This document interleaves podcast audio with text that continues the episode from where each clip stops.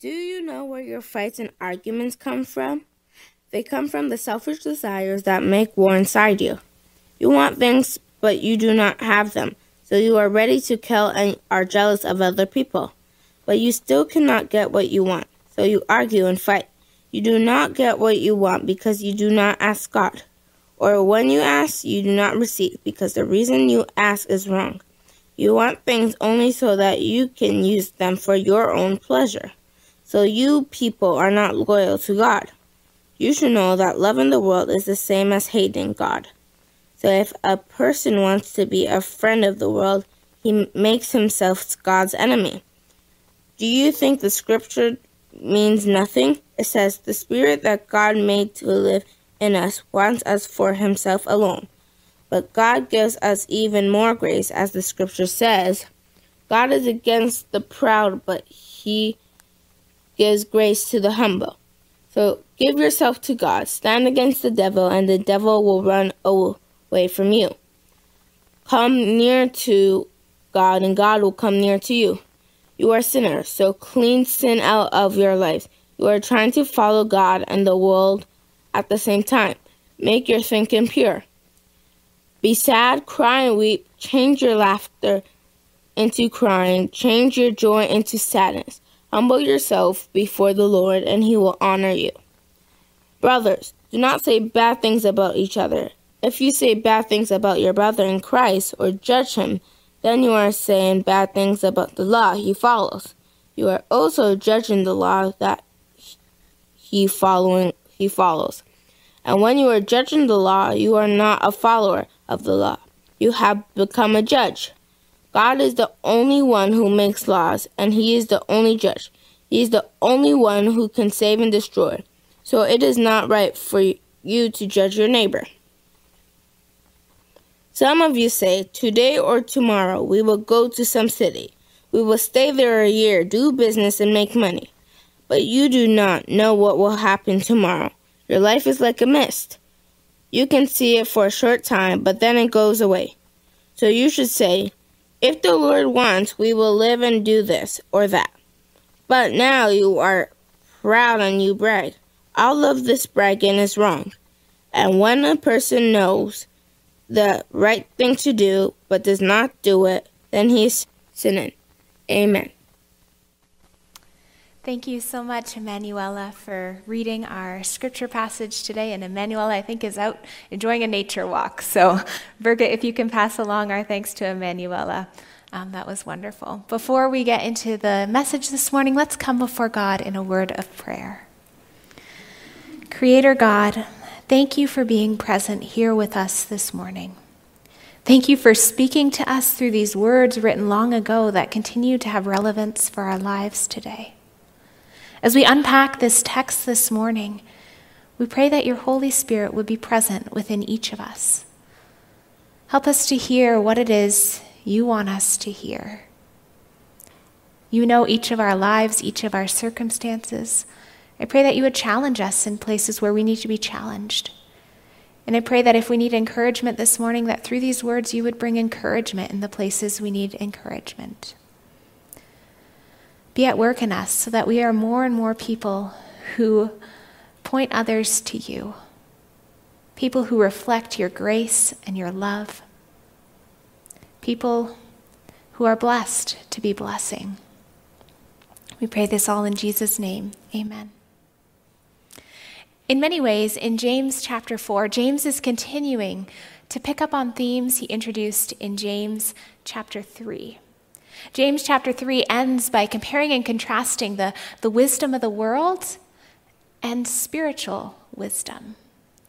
James warns against the wisdom of the world, writing this But if you harbor bitter ambition and selfish envy in your hearts, do not boast about it or deny the truth. Such wisdom does not come down from heaven, but is earthly unspiritual, demonic. For where you have envy and selfish ambition, there you will find disorder and every evil practice. In James 4, we see some of the disorder that comes when selfish ambition and envy are present, when the wisdom of the world makes its home in the church. James begins by, by pointing to the quarreling and conflict that's going on. It seems that, that different groups are, are fighting and they're trying to get their own way. James writes, What causes fights and quarrels among you? Don't they come from your desires that battle within you? You desire, but you do not have, so you kill. You covet, but you cannot get what you want, so you quarrel and fight. You do not have because you do not ask God. And when you do ask, you do not receive because you ask with the wrong motives so that you can spend what you get on your pleasures. James points out that a, a priority shift is needed. Instead of fighting with each other, he calls the community to get on their knees, to turn to God, and to pray for what it is they really need. And to truly pray. Not just a kind of wish list prayer that asks God to grant all of their desires, kind of like a Santa Claus God, but true prayer. Prayer that wrestles with God, wrestles with our own desires and what God's desires is. Prayer that tries to line our will to God. Prayer that asks God to transform us. The kind of prayer that, that Jesus prayed in the Garden of Gethsemane as he looked ahead to the suffering and death he was to face, and he prayed, Lord, if you're willing, take this cup from me. But not my will, but yours be done. In the midst of the, the quarrels and fights that are going on that James sees, there's people's tongues are very busy as they point fingers and talk about each other. This next kind of disorder shows up in verse 11 of chapter 4. Brothers and sisters, do not slander one another. Anyone who speaks against a brother or sister or judges them speaks against the law and judges it. James responds to the way people are talking about each other by reminding them quite firmly there is only one lawgiver and one judge, the one who is able to save and destroy. But you, who are you to judge your neighbor? When we talk badly about each other and when we point our fingers in judgment, we step into God's place as king and as judge.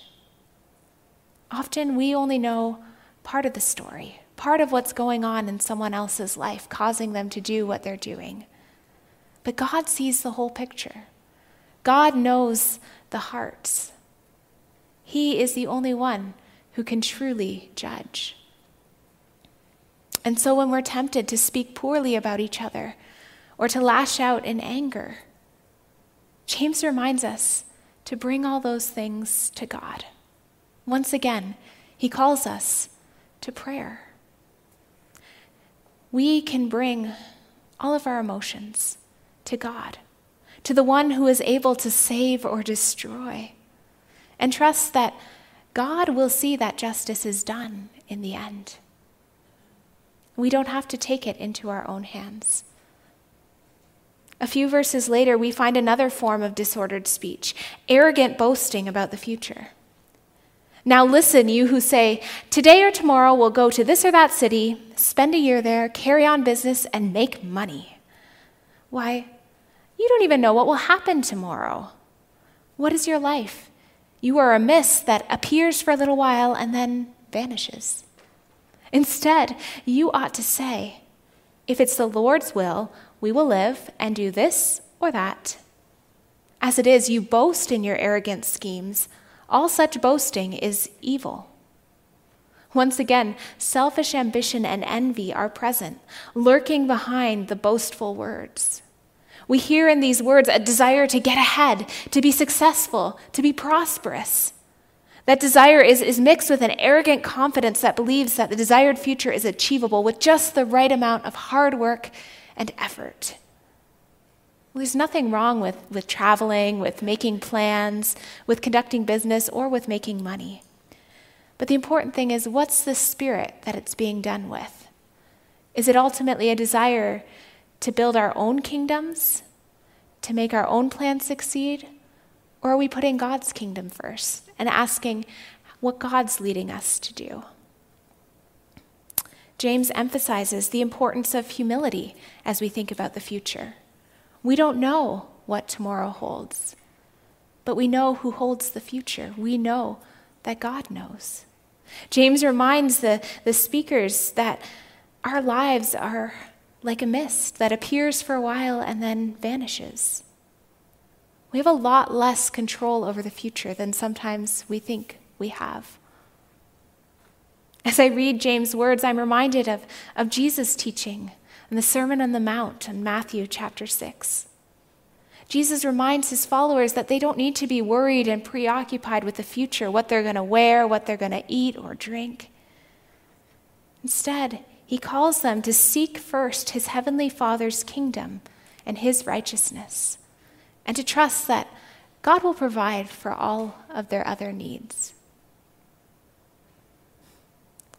James 4 was written long ago, but these words continue to speak to us today. Because selfish ambition and envy continue to rear their ugly heads, both in the world around us and, yes, sometimes in the church, sometimes within us. The advertising industry has figured out that selfish ambition and envy will get us to spend money. Every day we, we consume ads that, that tell us, you deserve this product. See those people? Look how happy they look. You could be like that. You just need to buy this product. This experience will help you get ahead of the competition. Then there's social media. It's so easy to compare our lives to the carefully curated images we see online. And then envy can slowly creep in. I wish my house looked like that. I wish I could afford those kind of clothes. Do you see that car? They always look so happy. I wish I had a friend group like that. People who I could go on trips with. Or maybe I wish my family could be a little bit more like theirs we can so easily start comparing ourselves with others, comparing our best, our worst days to other people's best days. Comparison, envy, and selfish ambition are alive and well in the church, too. It's so easy for, for churches to start looking at the church down the street and saying, hmm, look what they're doing. Why aren't we doing that? I wish we could be a little bit more like them. If only we had the pastor they have.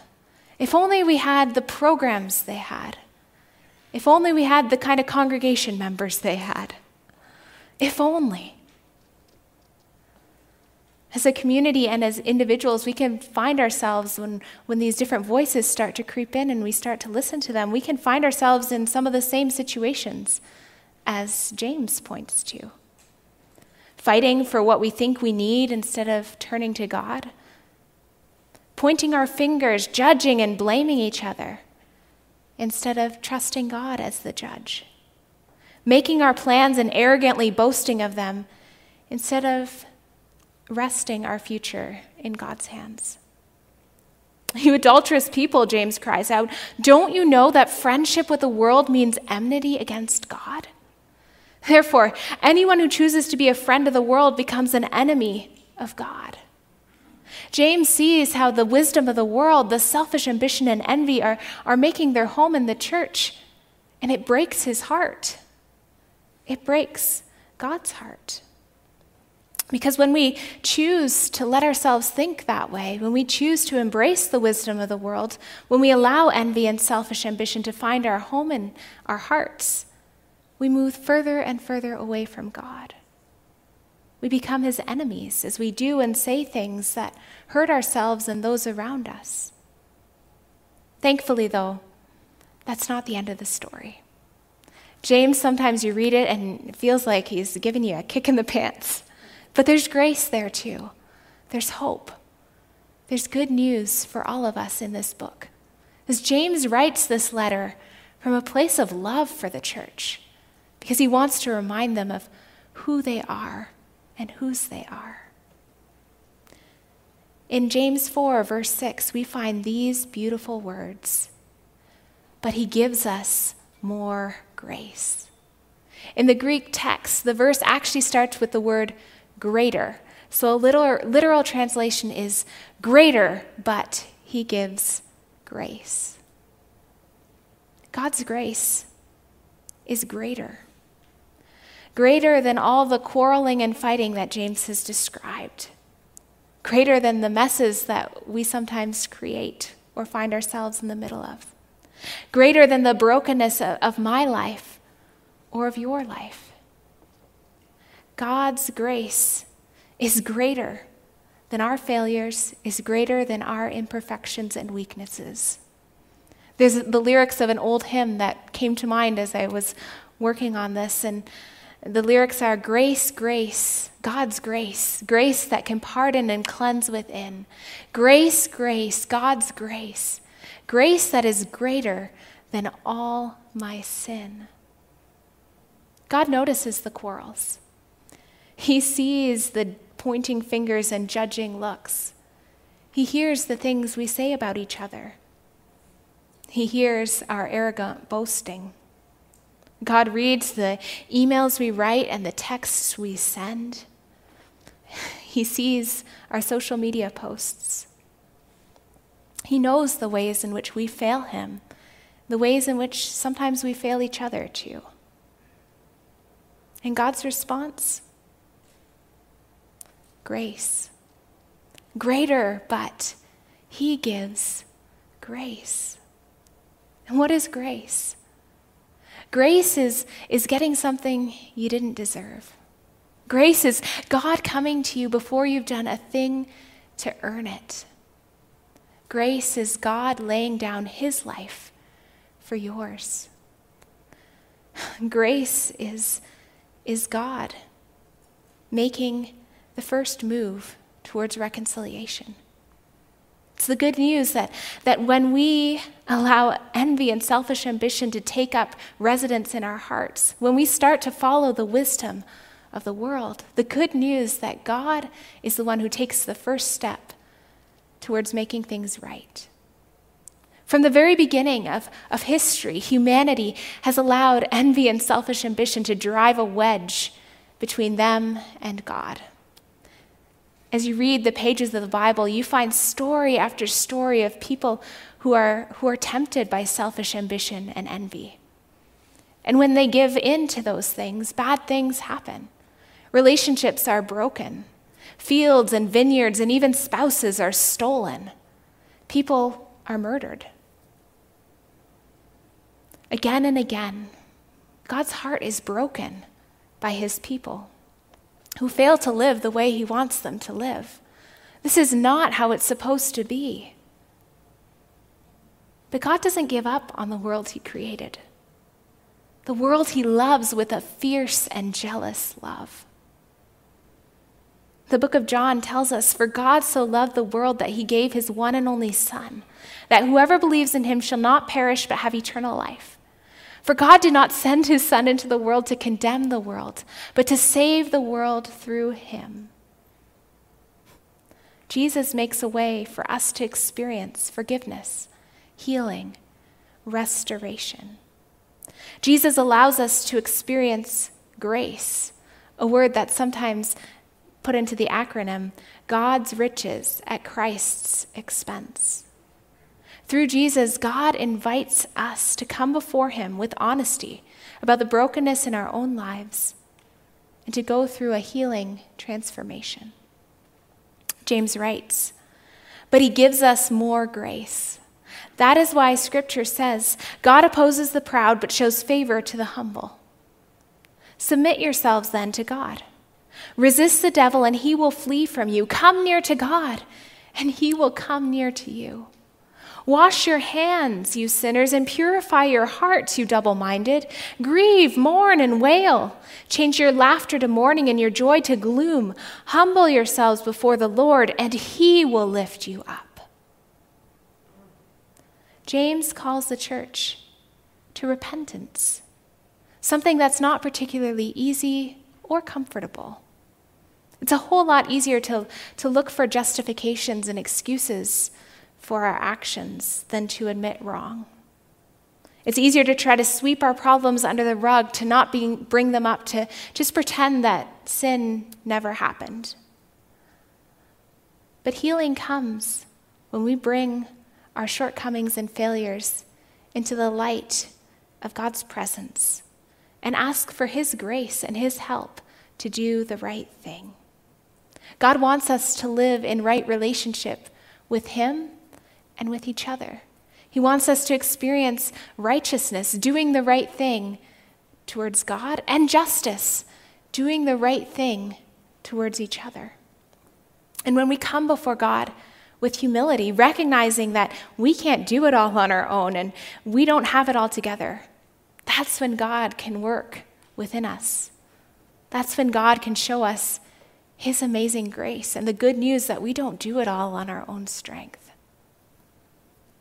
This past Monday, we gathered with a, a small group to dig into this text a little more. One of the participants in the group was reading from the message paraphrase of the Bible and shared the foreword in that, um, in that translation to the book of James. And so I want to wrap things up this morning by sharing those words with you because they really spoke to me. And this is by Eugene Peterson, summarizing the book of James. He writes When Christian believers gather in churches, everything that can go wrong sooner or later does. Outsiders, on observing this, observe that there's nothing to the religion business except perhaps business, and dishonest business at that. Insiders see it differently. Just as a hospital collects the sick under one roof and labels them as such, the church collects sinners. Many of the people outside the hospital are every bit as sick as the ones inside, but their illnesses are either undiagnosed or disguised.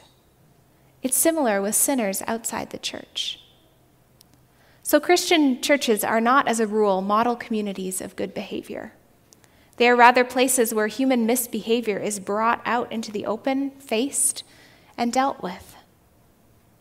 The letter of James shows one of the early church pastors skillfully going about his work of confronting, diagnosing, and dealing with areas of misbelief and misbehavior that had turned up in congregations committed to his care.